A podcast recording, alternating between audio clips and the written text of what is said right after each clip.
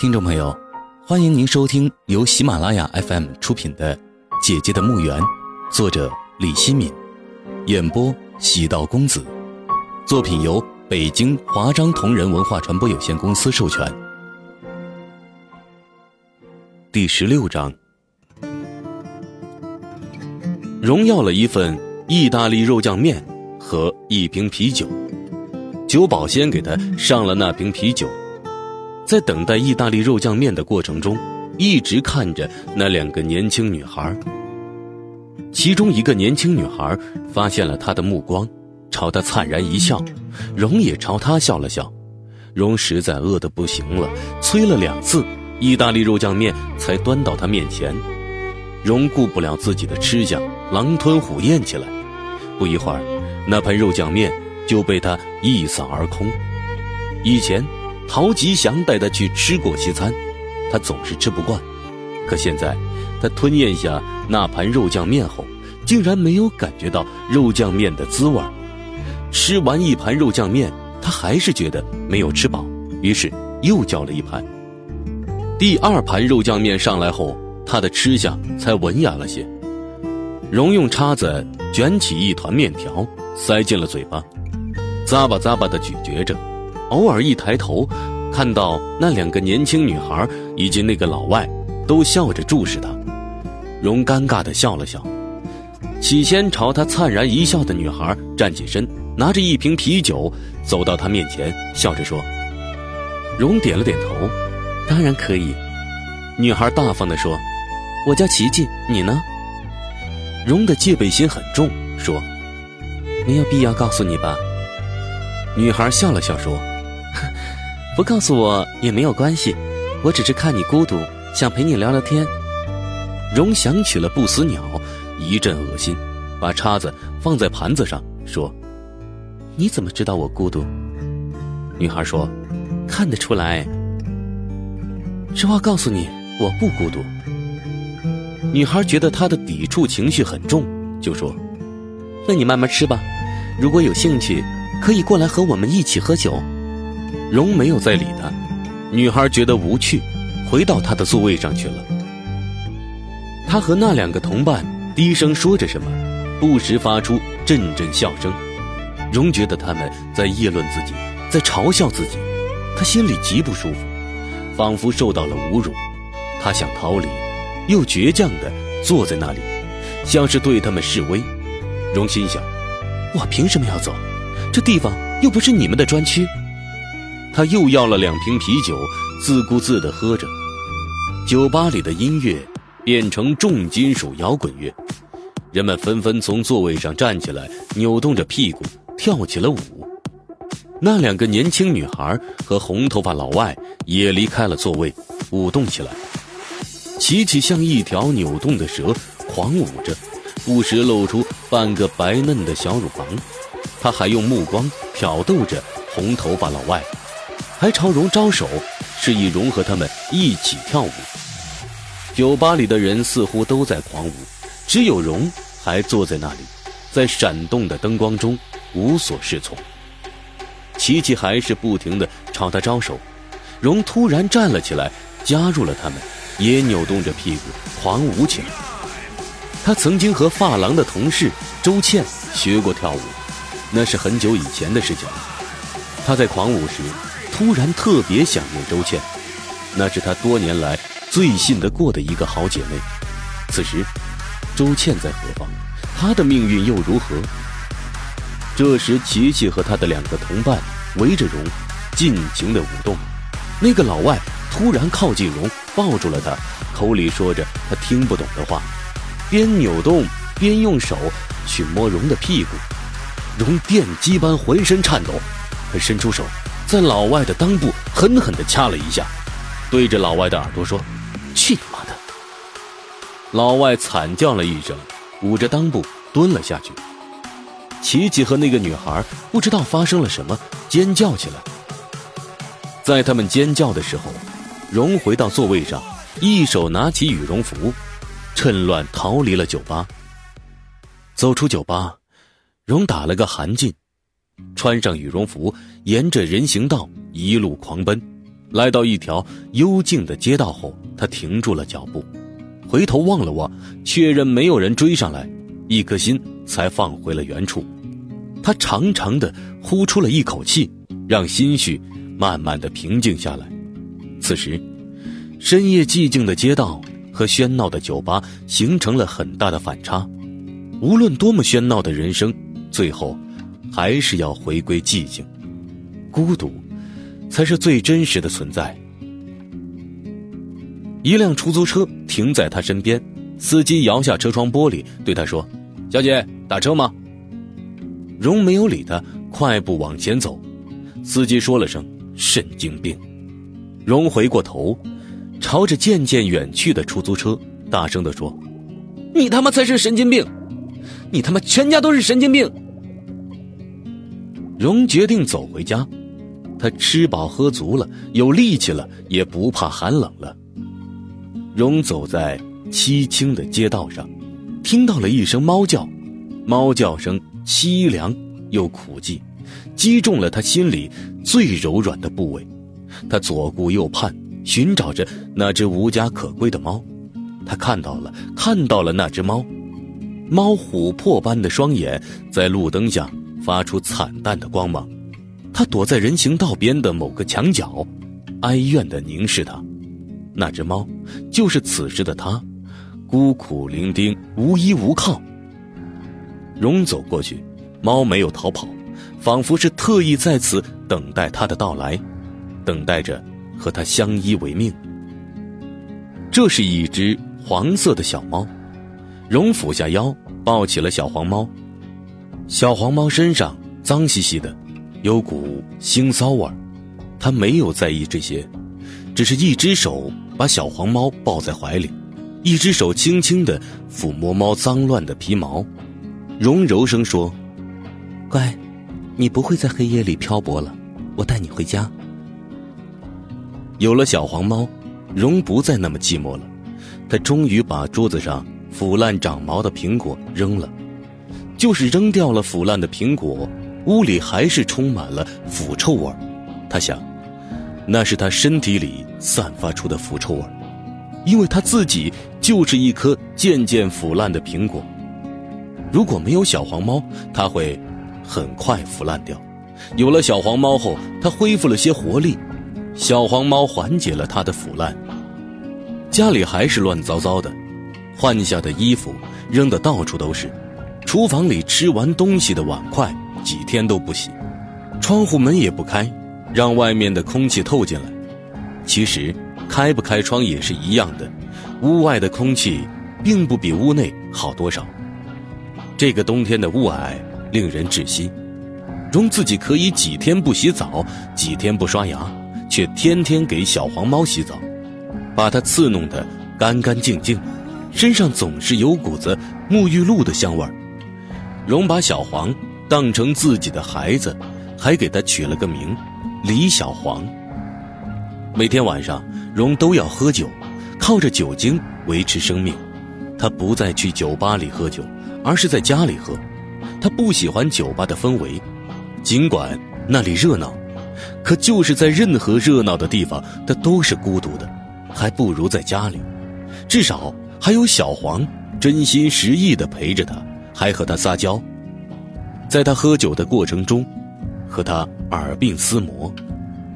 荣开心了，给小黄嘴巴里喂酒，小黄不乐意，惊叫着跑开，躲在桌子底下。一副委屈的样子，荣趴在地上，眯着眼对小黄说：“儿子，妈妈对不起你，忘了你不会喝酒。来，过来让妈妈抱。”小黄起初还拿着架子，把脸转向一边，荣装出很难过的样子，还挤出几滴眼泪，惨兮兮地说：“儿子，你不理妈妈了，妈妈难过了，妈妈伤心了。”嗯。小黄这才回转过脸来，叫了声“喵”。小黄像是叫了声“妈妈”。荣说：“乖儿子，叫妈妈了，快过来，让妈妈抱。”小黄就朝他扑了过去。荣抱着小黄，脸埋在猫身上，他感觉到猫身体的温热。喝完酒，醉眼惺忪的他就会抱着小黄上床睡觉。天亮了，小黄先醒过来，便用湿漉漉的舌头舔他的脸。他说：“儿子，别闹，让妈妈再睡一会儿。”小黄十分善解人意，静静地坐在他身边，等着他醒来。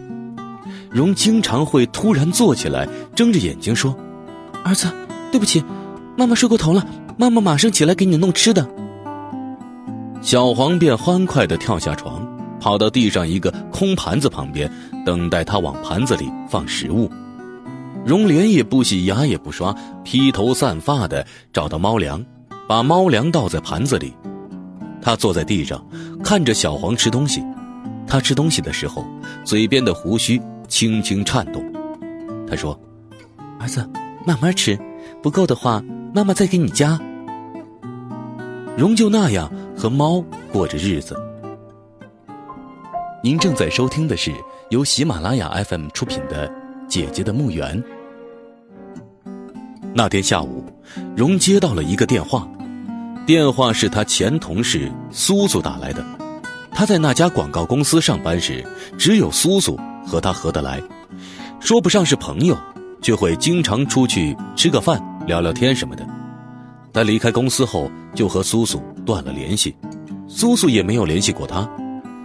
苏苏和他聊了几句后，就进入主题了：“荣，你晚上有时间吗？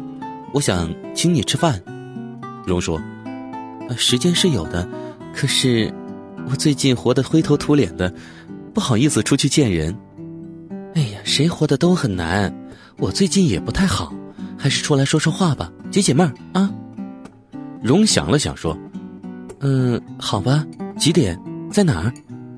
苏苏开心地说：“我会把时间地点发在你手机上的，晚上不见不散。”荣有气无力地说：“好吧。”他真的不想去见人，整个下午他都处于矛盾之中，有好几次。他都想发个手机消息给苏苏，告诉他自己不想去了，想了几个理由都被他否定，觉得答应人家的事情不去又不好，他不是个没有信用的人。最后到了傍晚，他不再纠结了，决定前往。走之前，他又给小黄喂了猫粮，抚摸着小黄的皮毛说：“儿子，妈妈出去一趟，你在家要乖哦。”妈妈很快就会回来的，等着妈妈啊。那顿晚餐吃的很不舒服，荣好几次想逃走。苏苏不是自己单独和荣吃饭，还带了一个男人。搞了半天，苏苏是给他介绍对象。男人四十多岁的样子，脸很白。荣看到他白生生的脸，脑海里就浮现出欧美恐怖电影中僵尸的形象。他的脸还挺长。长着一个鹰钩鼻。苏苏说：“他是一家公司的高管，是个海归，一直没有结婚，想找一个质朴可靠的姑娘，年龄还不能太轻。他不喜欢那些年龄很轻的姑娘，认为她们轻浮不负责任，只追求物质生活，不能和他生活在一起。”荣没有说什么，心里却说：“你怎么晓得我就适合他？”荣整个晚上。没有说几句话，都是苏苏和僵尸先生在说话。苏苏一会儿在荣面前夸僵尸先生，一会儿又在僵尸先生面前夸荣，忙得不亦乐乎。僵尸先生一直在自卖自夸，说他在海外打拼的故事，时不时还问荣一些问题，比如你喜欢读什么样的书，还有你有什么业余爱好，你喜欢户外活动吗？荣脑袋晕晕乎乎的。面对他们的语言侵略和提出的问题，支支吾吾，不知说什么好。这顿饭吃了三个多小时，吃完饭，苏苏还提出去什么茶馆喝茶，被荣拒绝了。他实在受不了他们了。分别时，苏苏把他拉到一旁说：“荣，你看他怎么样？”荣说：“没有什么感觉。他的条件很好，你可不要错过了机会。”你也老大不小了，该成个家了。谢谢你的好心，可是我现在根本就没有心情考虑结婚的问题，也没有心情恋爱。哎，你是不是还想着陶吉祥啊？我想他干什么？他和我有什么关系？那就好，那就好。哎，你回去考虑考虑吧，有什么想法可以和我说。荣点了点头，好吧。僵尸先生要开车送荣回家，荣推脱了。苏苏上了他的车，和他一起走了。他们走后，荣才松了口气。他想，以后要是苏苏再叫他出来吃饭，他不会答应了。荣在回家的路上捡到了一只小狗，那是一只白色的吉娃娃。他觉得很奇怪，是不是上天同情他，给他送来了小黄猫，现在又送来一只可爱漂亮的小狗？荣抱着小狗，兴冲冲地回家。有小狗和小猫陪伴的日子应该不错。他担心的是小狗和小猫不和会打架，不过有他在，问题不会很大。也许他们会和睦相处。小狗十分干净，不像是流浪狗。荣养过猫，深知人和动物是有感情的。他想象着小狗主人丢了狗的心情。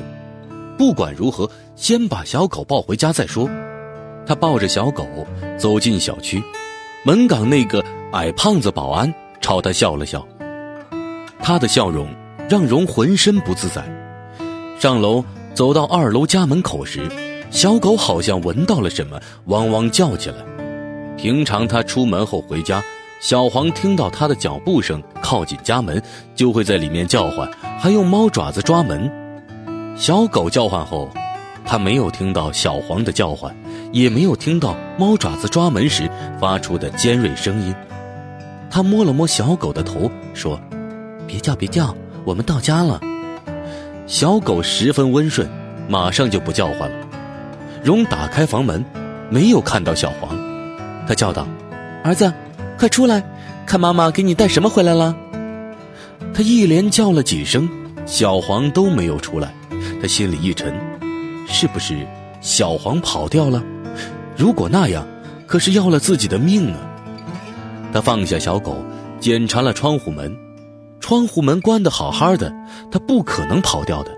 那么，他会藏在哪里呢？小黄会不会藏在被子底下？他掀开了被子，没有发现小黄。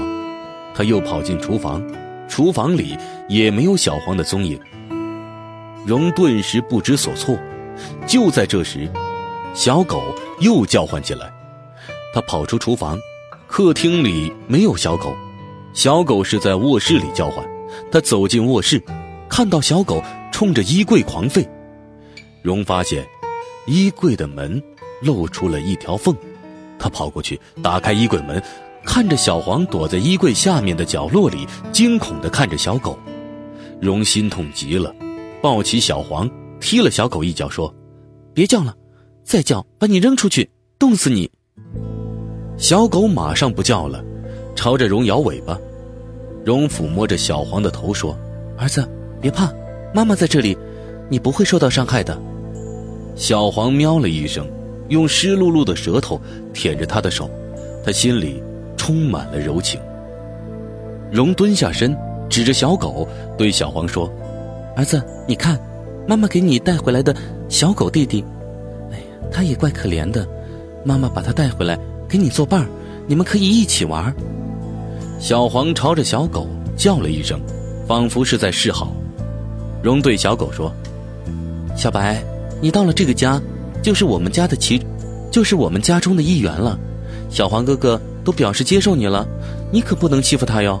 你们要好好相处，做一对好兄弟。”小狗呜咽着，不停地摇动尾巴。小黄和小白，大部分时间里相安无事，可也有闹腾的时候。小白不知怎么被惹恼了，满屋子追着小黄跑。最后，小黄躲进衣柜里不敢出来。